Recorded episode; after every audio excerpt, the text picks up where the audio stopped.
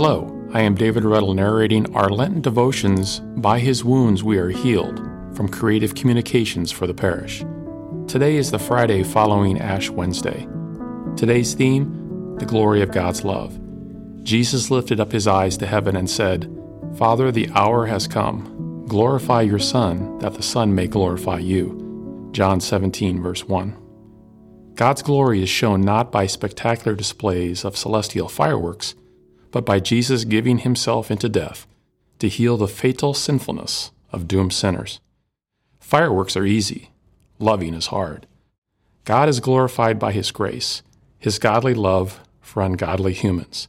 In our sinful sickness, we placed our own will ahead of God's. Jesus' death fulfilled the Father's will for us.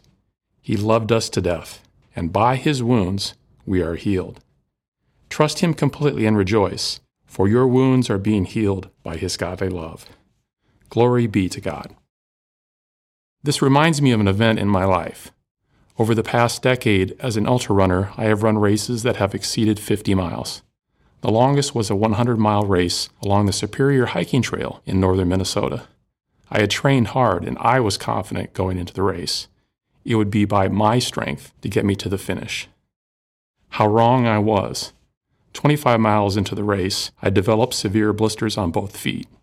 I pressed on with the help of my crew, and for the next 75 miles, I experienced excruciating pain and knew that I would not finish by my will, but by God's will.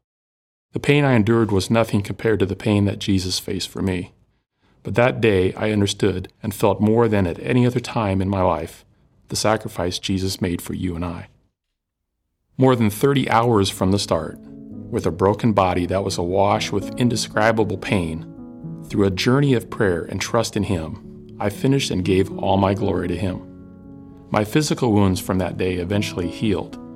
I rejoice daily knowing that by His wounds I am healed forever. Glory be to God.